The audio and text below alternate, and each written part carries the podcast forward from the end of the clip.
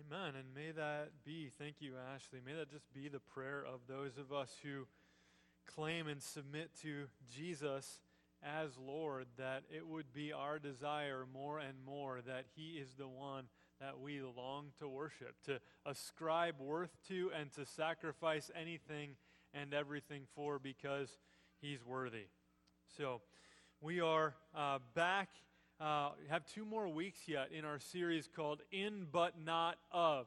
How is it that God calls us as, as followers of Jesus to be different from the world for the good of the world? How are we to live in this world but not be like this world? And that is good for this world. Today, we are in a passage, Matthew 6, 1 through 4, that immediately follows the passage we were in last week. It's our third of three passages during this series from Jesus' Sermon on the Mount in Matthew 5, 6, and 7.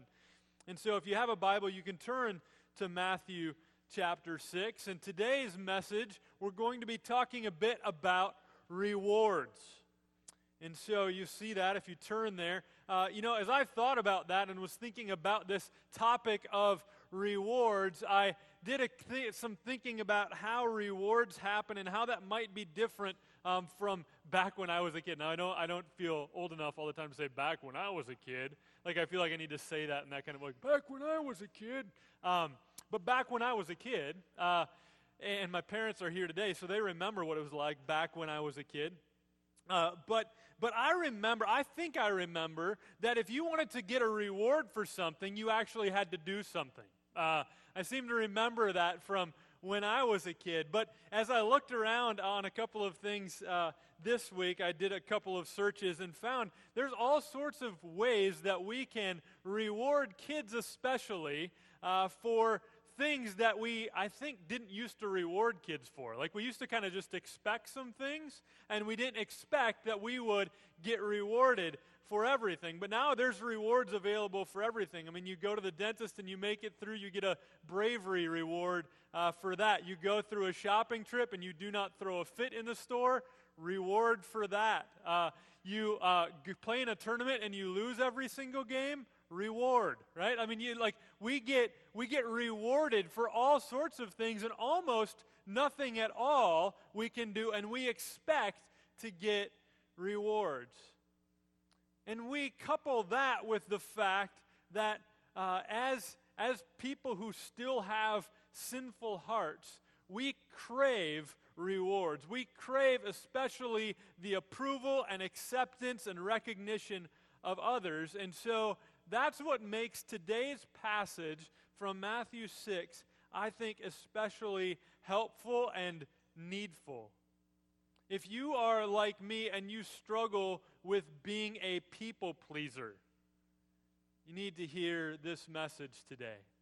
If you're one who loves to generously give and serve, uh, give for and serve others, need to hear this message from Jesus today. If you are a new creation in Christ Jesus, trying to figure out what does it look like to live in this world without being of this world, to not love all of the same things that the world loves, and to be driven by all of the same things that drive everybody else in the world, we need to hear this message from Jesus today. Here's the title of the sermon Rewards Now or Later, Serving in Secret. Here's the big idea today Righteous acts, like generosity done loudly, will gain the praise of people now, but done secretly will gain a reward from the Father later. It's the big idea today. And if you have your Bible with you, I hope you're in Matthew chapter 6. It'll be on the screen as well. And if you're able to, would you stand as we read God's word together this morning? First, let's pray. Father, I'm so thankful that all of these people sitting in this place are not dependent and are not needing, especially this morning, words from me. I would have nothing to give if it were not for you giving us your word and making it so clear who you are and what you call us to. And even while you do seek to make that clear and you give us your Holy Spirit to uh, illumine your word and to shine a light on our heart and to give us understanding, we recognize there's a lot of things that could distract us. And so, God, would you please help us would you please set aside distractions? Would you please set aside other affections in our heart? And would you help us to be focused this morning on hearing from you in your word and allowing your word to mold and transform even the way that we live? For your glory, in Jesus' name, amen.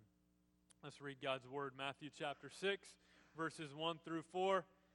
Jesus is still speaking to his disciples on the mountain, and he says to them this Beware of practicing your righteousness before other people in order to be seen by them. For then you will have no reward from your Father who's in heaven.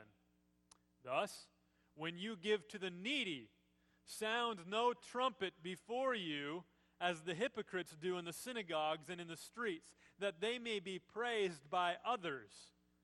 Truly, I say to you, they have received their reward. But when you give to the needy, do not let your left hand know what your right hand is doing, so that your giving may be in secret. And your Father, who sees in secret, will reward you. Amen. You can be seated. Now, just a, a, quick note about context as we jump into this. Last week, we were at the very end of Matthew chapter 5. So, this is the very next verse. But last week was the end of a string in Jesus' sermon where he had done six times in a row, You have heard that it was said, but I say to you. And last week was the sixth one. You've heard that it was said, Love your neighbor and hate your enemy, but I say to you, Love your enemies and pray for those who persecute you. And then last week, the, the passage ended with this command from Jesus Be perfect, therefore, as your heavenly Father is perfect. And so we looked at that last week, and now the, we're into chapter 6 this week. When Jesus was preaching the Sermon on the Mount, he didn't say, and now chapter 6. He was just preaching, right?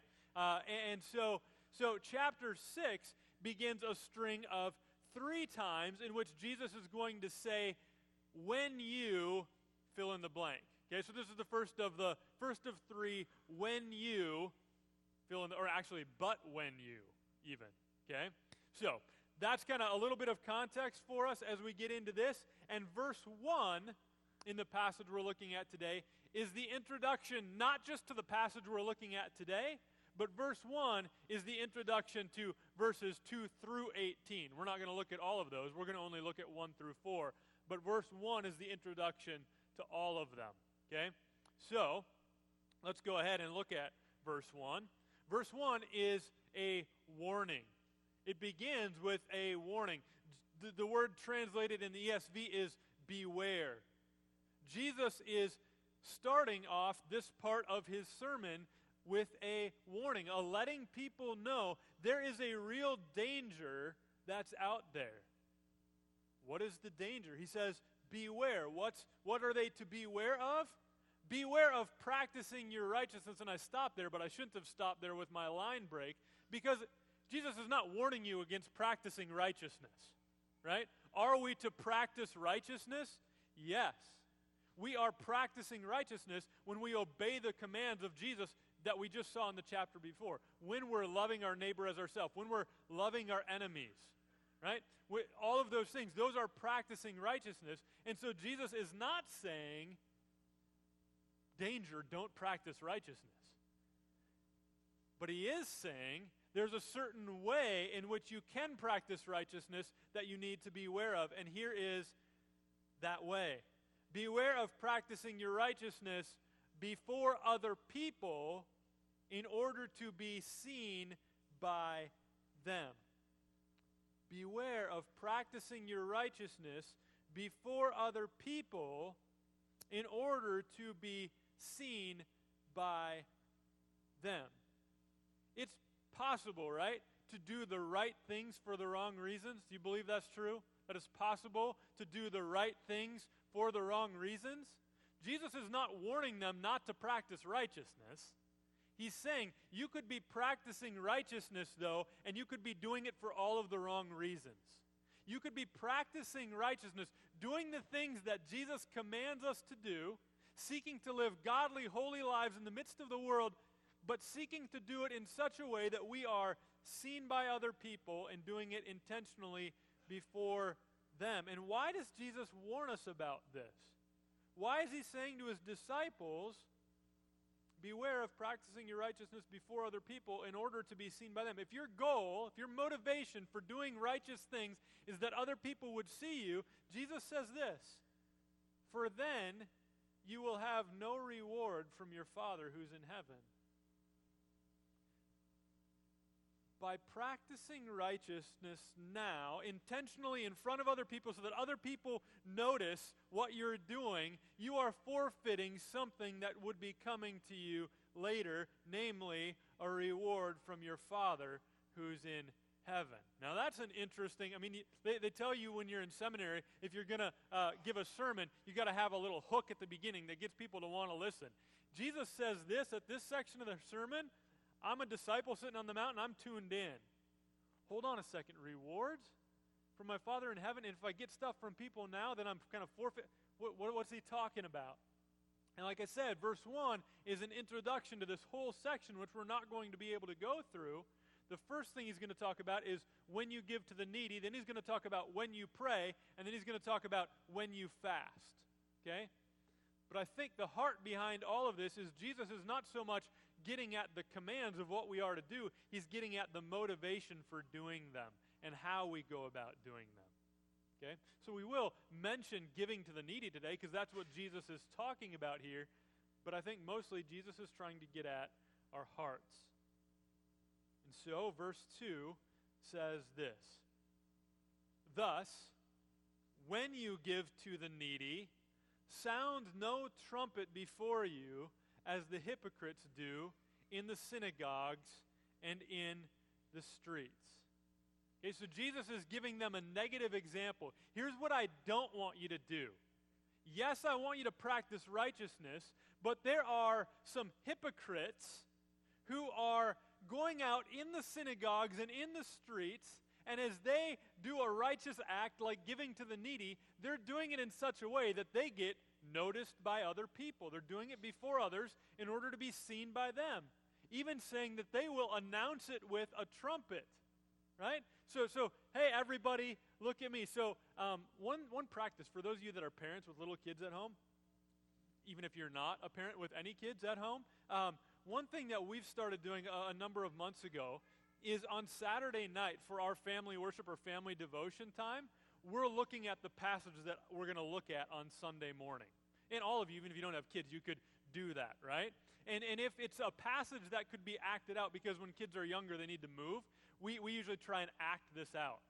So last night at our house, uh, we, I took the a couple of the kids down in the basement with me where I store my trumpet that I played in high school, okay? Uh, and, and I said, all right, I gave them some money. Uh, and I said, we're going to go upstairs and I'm going to play my trumpet to announce your presence, and then you're going to make it widely known that you are here to give money to your needy grandparents, okay? And so so the two younger kids had money that I had given them, and I I don't think I'll do it now because it's loud. Uh, okay, tur- turn the microphone. I'll turn my microphone.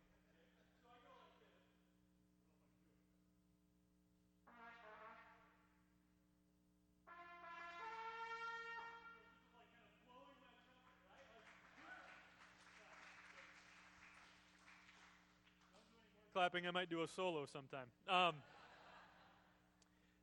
I like to be praised by people. Uh, so, so we did that in our house, uh, kind of making this big deal of announcing it. And they're like, uh, let it be known that I am giving my grandparents some money, right? So, like that kind of thing. And Annika, uh, uh, at the other hand, I had also given her some money, and while everybody was paying attention to those who were drawing attention themselves, she quietly slipped some money to Kirsten. And when we got done, the people who got praised were the two people who had very publicly, with the announcement of a trumpet, given money to their needy grandparents, right? And so, so they were, oh, thank you. Both of, the, both of them said thank you. I patted them on the back, and they got recognition there and then right? And Jesus is saying, don't be like that. There's these hypocrites who, in the synagogues and streets, announce their giving to the needy with trumpets in order that they may be praised by others. You know how sometimes Sometimes you study Scripture and you're like, man, this is, I know this is God's Word and it's valuable, but I'm having a hard time figuring out how this applies to me in my life. This is not one of those places, right? This is not one of those places where you have to like, hmm, I wonder, I wonder how that might apply to me. I mean, can anybody here honestly say, well, thank God that I'm not like those hypocrites? Because I don't care at all what other people think about me. I've never, never, I have never tried to do something in front of other people that they would recognize how, how good I am, that they might praise me. I would never do that. Right? None of us can do. Oh, maybe maybe there's some of you I can't. Right? And so I think there's lots of room for application here. Jesus finishes this verse by saying this Truly I say to you, they have received their reward. Okay? It's not that they're not going to get rewarded. If you do your acts of righteousness, like giving to the needy in front of everybody, so that everybody sees and hears it, you're going to get rewarded. People will praise you. You will be recognized. They will pat you on the back. And Jesus says, and that's it. They've already received their reward. Done. Application. Here's one of, I think we all have, maybe, or at least a lot of us, I should say, have a propensity to pursue praise from people. There's a lot of P's, okay? We have a propensity to pursue praise from people. We just, that, that's the direction that we drift. I know that's the direction that I drift. And here's one of the ways I think in which a couple of reasons we struggle with this. I was thinking through this this week. Why is this such a hard habit to break? This, this desire in me to, to be recognized or praised or thought of as good by other people. I think one is, particularly when it comes to what Jesus is talking about here, giving, I think it's partially because generosity is often recognized and praised by other people. Right? Generosity is often recognized and praised by other people. When I was a student at Northwestern College, and there's some others of you who are also graduated uh, from there as well, and so maybe you have been called by those people who try and get your money even while you're still paying back your student loans. You know those people? I was the student manager of those people. So my one of my jobs in college was to manage the groups of students who would put on headsets and with a little card in front of them call every alum of the college uh, and and parents and other donors and ask them for money two times a year. Okay, um, and so they would do that, and. Uh, and they would ask people for money, and a lot of times people would tell us, here's why I can't give at this point. And we were, our script said, well, you know, even something, a gift like $5 would be helpful. And so some people would give a gift of $5. Now, our college, like any other college, I assume, had a lot of buildings named after people. So we had Zwemer Hall and Van Peursem Hall and DeWitt Hall and all these different halls. My guess is that the DeWitts donated more than $5, right? And the Zwemers, in order to get the hall named after them, didn't just give them a $20 bill in the mail, right? That, that generosity gets rewarded and recognized even by sometimes getting your name put on a building right we even had uh, we had a special room for our, our we had like the, the, the students that were really good at this I put them in a special room to call special people who gave lots of money. They were the Tower Club, right? So, so, so they were, they were uh, big donors, and so we had students who were really good at conversation go and talk to those people to try and woo them into giving even bigger donations, right? So all of, all of this kind of stuff makes me recognize that we live in a world where generosity is often recognized and praised by other people. And there are advantages in the here and now to being generous, right? That that if you are generous in this way and you donate to this, you could get your a building named after you, you could get your name on a plaque, your name on a banner, your name is in the program, you're in the gold club, you're in the platinum club, all of that kind of stuff. There are advantages to being generous in the here and now. So we may not blow trumpets on street corners, but there are ways hey, we're doing a service project. I know somebody at the Times Citizen. I'm going to let them know so that they come and cover us doing our service project is really kind of like blowing a trumpet. Would you, would you come and take an account of us doing this generous thing to help the needy in our community? Please cover this so that it is widely known in the community that we're people that, you know what I'm saying? So, so that kind of thing. This is not like a, oh, I can see how that happened in Jesus' day, but that doesn't happen anymore. No, we still live in a time and a place where generosity is often recognized and praised by other people. And here's the other reason we struggle. My sinful heart still craves the right now reward of the praise of other people. That this is I think, an ongoing struggle for many of us. We struggle with being a people pleaser. We figured out maybe how to do it in kind of a way that sounds humble. They call it humble bragging, okay? Um, that, that we found out a way like, oh, I can, I can say this and I can get it, I can let it be known to other people, all the good things that I have done without sounding boastful or arrogant. So we find way, I find ways to do that. We struggle with this. That's why I often have to go back to Galatians 1:10 where Paul says this, "For am I now seeking the approval of man or of God? Or am I trying to please man? If I were still trying to please man, I would not be a servant of Christ." We need to go back to that. We need to go back to that often. Now, one thing before we move on to verses 3 and 4 that is another, I think, point of application we don't want to miss again, like I said, I think what Jesus is doing here is he's primarily getting at the motivation, at the why and the how. And he's not even giving commands here. He's just assuming that his followers are going to be doing these things. He says, when you give to the needy. Later he'll say, when you pray. And later he'll say, when you fast. There's an assumption that if you are a follower of Jesus, you are doing these things. And so in this passage, there is this assumption that Jesus has that his followers are going to be following his example and having compassion for those in need. So when you give to the needy, we are, just as Jesus' followers were in his day, surrounded by needy people.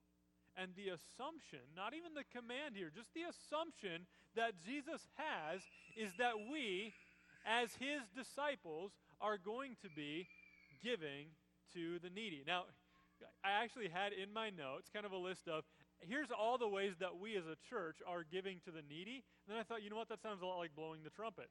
Uh, so I took it all out of my notes, and I'm not going to tell you. Okay, uh, but but you like there's this assumption we see this here that Jesus, just as he expects, his followers are going to be people that pray his followers are going to be people that fast, and his followers are going to be people that give to the needy. Okay? Now, back to what he's got to say about the heart behind all of that.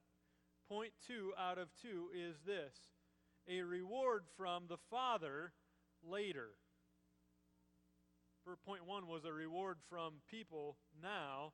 Point two is a reward from the Father later. Let's look at verses 3 and 4. Verse 3 says this Jesus says, But when you give to the needy. So remember, there was a negative example. Here's what they do when they give to the needy they're announcing it with trumpets that they might be seen and praised by others. But when you. So here's again, remember this whole series. How are we going to be different from the world? Here's the way the rest of the world does stuff they give to the needy. It's not just Christians giving to the needy, but Christians give to the needy in a different way. But when you give to the needy. Do not let your left hand know what your right hand is doing. Do not let your left hand know what your right hand. Jesus is using hyperbole here to, to help us to see how important it is that what our giving is our giving is done, and he even uses the word in secret, so that your giving may be in secret saying not even, I mean, now is it not really possible? I mean, your left hand and your right hand are both controlled by one brain. So obviously your left hand is going to know what your right hand is doing, but he's trying to make the point very clear that our giving is to be so quiet and even secretive that, that it's not even known in our own body members uh, that this hand is doing this. When you give to the needy, do not let your left hand know what your right hand is doing. And then he says this And your Father, who sees in secret, will reward you. So that your giving may be in secret, and your Father, who sees in secret, will reward you. So the contrast is between these people who are motivated by the praise of other people, they're going to get their reward here and now. The other people are going to pat them on the back, put their name on the plaque, right? And Jesus is saying, those of you who give in secret, you're practicing your acts of righteousness like giving to the needy in such a way that it's not even known to other people. You will receive a reward from your Father, who, though no one else sees you, he does see you. Now, this brings up some interesting kind of okay, so what's he talking about? Your Father who sees in secret will reward you. What's he rewarding you for? And what are those rewards going to be?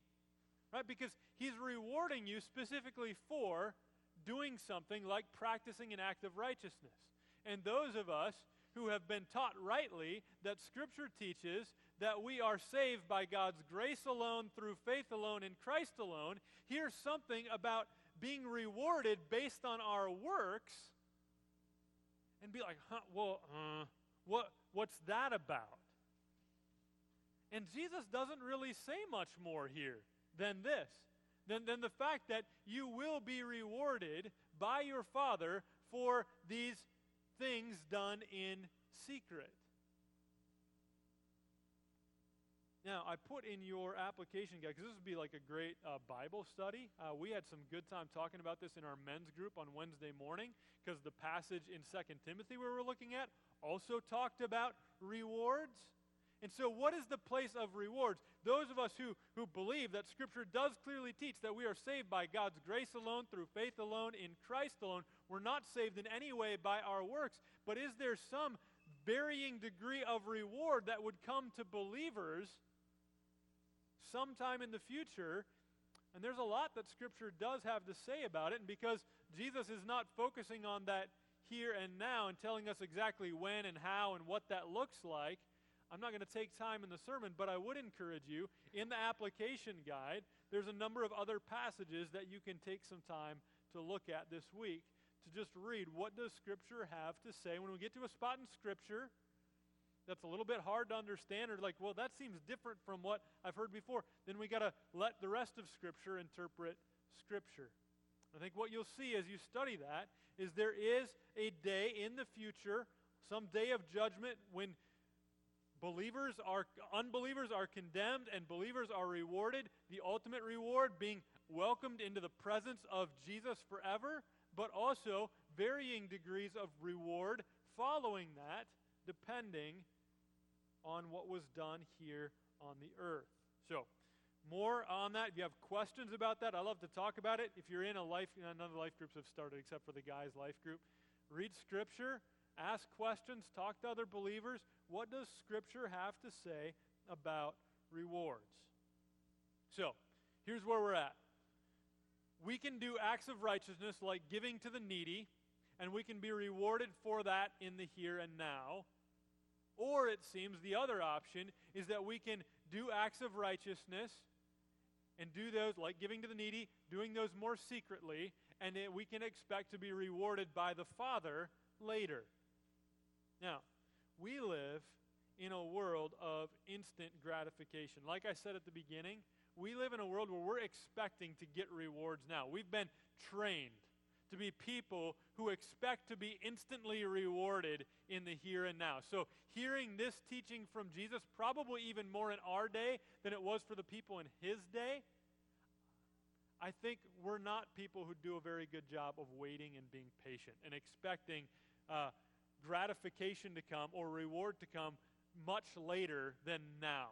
So, so we're just used to that. We, we can't even get through dinner without checking that notification that just dinged on our phone, right? We're used to getting it now. You want to know the weather forecast? Well, you don't have to wait for it to show up on the news or wait for the newspaper. You can get that now. You want to know the score of the game? You can get that now. You want to know crop prices? You can get that now. The latest headlines? You can get those now. You want to know what your friend ate for supper? You can probably find that out now because he took a picture of it and put it on Facebook, right? We're used to kind of getting whatever we want now. Want to know how many steps have I taken today? Well, I just look at my wrist and it tells me how many steps I've taken today, right? I don't have that, but uh, my wrist doesn't tell me anything. But but you right? We're used to like everything we want. We can get it pretty much now. That's the world that we live in. And so to hear this command from Jesus and to hear that when we give to the needy, we're to do it in a different way, not expecting and not looking for a reward now, but doing it in order that we might be rewarded later. That being one of the motivations for this kind of thing. We need to hear that, and we need help from the Holy Spirit to give us a greater longing, a willingness to set aside immediate reward in order that way we might get something much better later. Now, I say all this stuff, and sometimes I recognize that we hear things like this, and, and we maybe fail to um, get a real sense for what this might actually look like. Okay? So I'm going to tell you just a couple of quick stories that might help kind of put some meat on this. Like, okay, so I hear that principle, I understand that, but let me just tell you a couple of quick stories. One is just a story uh, that I read. So, some of you, you are gifted by God with words, and you often give words of encouragement to people, and nobody else knows about it except the person that you encouraged. Maybe you wrote them a note Maybe it was just a kind word spoken at the right time, and nobody ever knows about it, and you don't make a big deal about it, so you don't get patted on the back, you don't get a plaque given to you for it, but you're going to get a reward later for it. And let me tell you a story that I just read uh, recently about a, a, church, I think it was out in Tennessee, uh, was this person's church.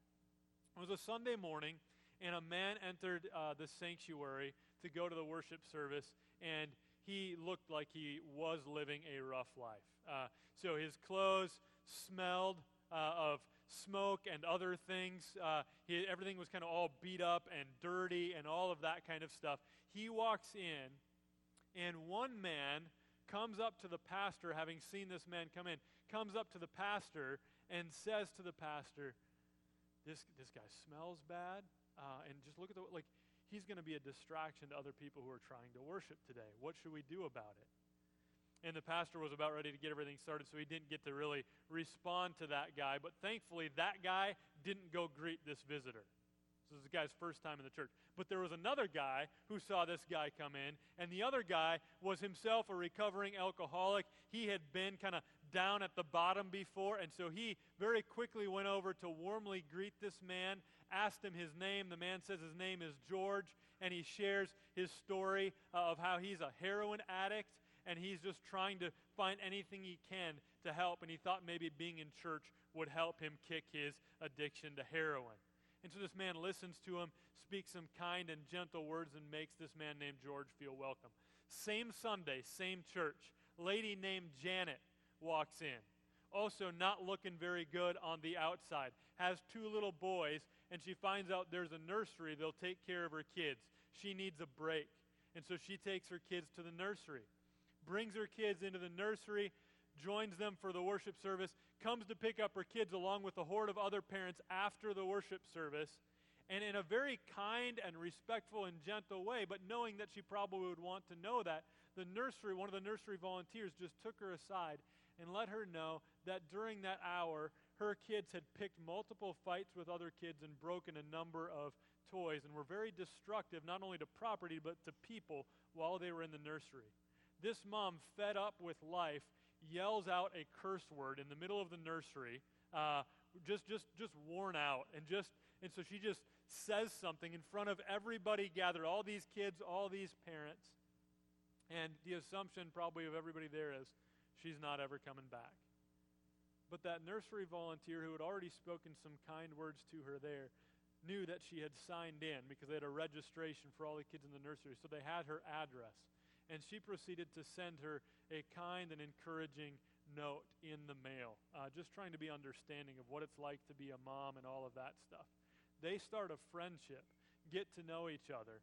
Come to find out that Janet is married to George, and Janet also has been dealing with a heroin addiction and, and has been uh, in great need of some friendship and some love. Eventually, Janet comes to know Jesus as Lord and Savior, and she's now the nursery coordinator in that church. Okay? Um, kind of a cool story of how God would use just some everyday, normal people, you know, not, not the pastor in front of the church, just people in the church who genuinely want to share words of encouragement and gentle, kind words with people who are willing to listen. And God uses that. Some of you give money now in secret, and you can expect to be rewarded in some way later. I remember uh, a time uh, for Kirsten and I. Uh, she had been in the hospital, pregnant with Mariah, and uh, had a number of health issues. Was in the hospital for a week, and and we were dealing with a number of different things. And there was a family in our church, um, and and they they uh, anonymously dropped off an envelope in our mailbox uh, with a thousand dollars cash in it. That was extremely helpful at that time. And you know what? They never got a thank you from us. Um, we were pretty sure we know who it was because I think we saw their, the back of their car when they drove away.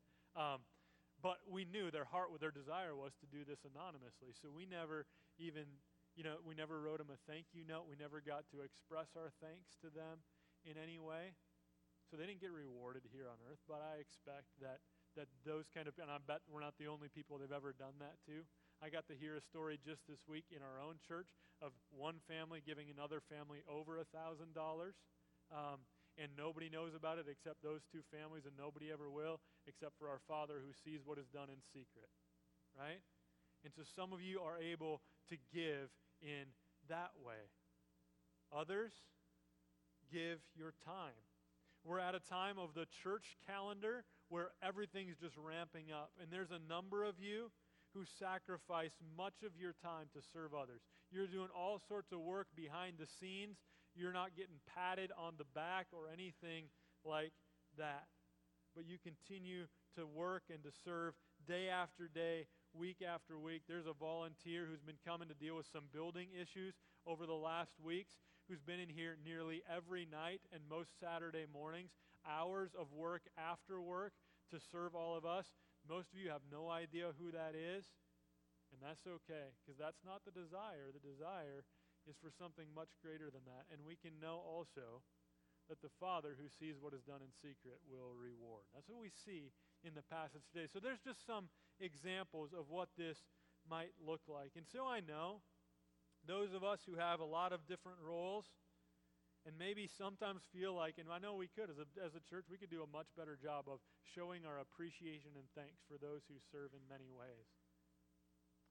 But I would say to you, even if, even if we fail,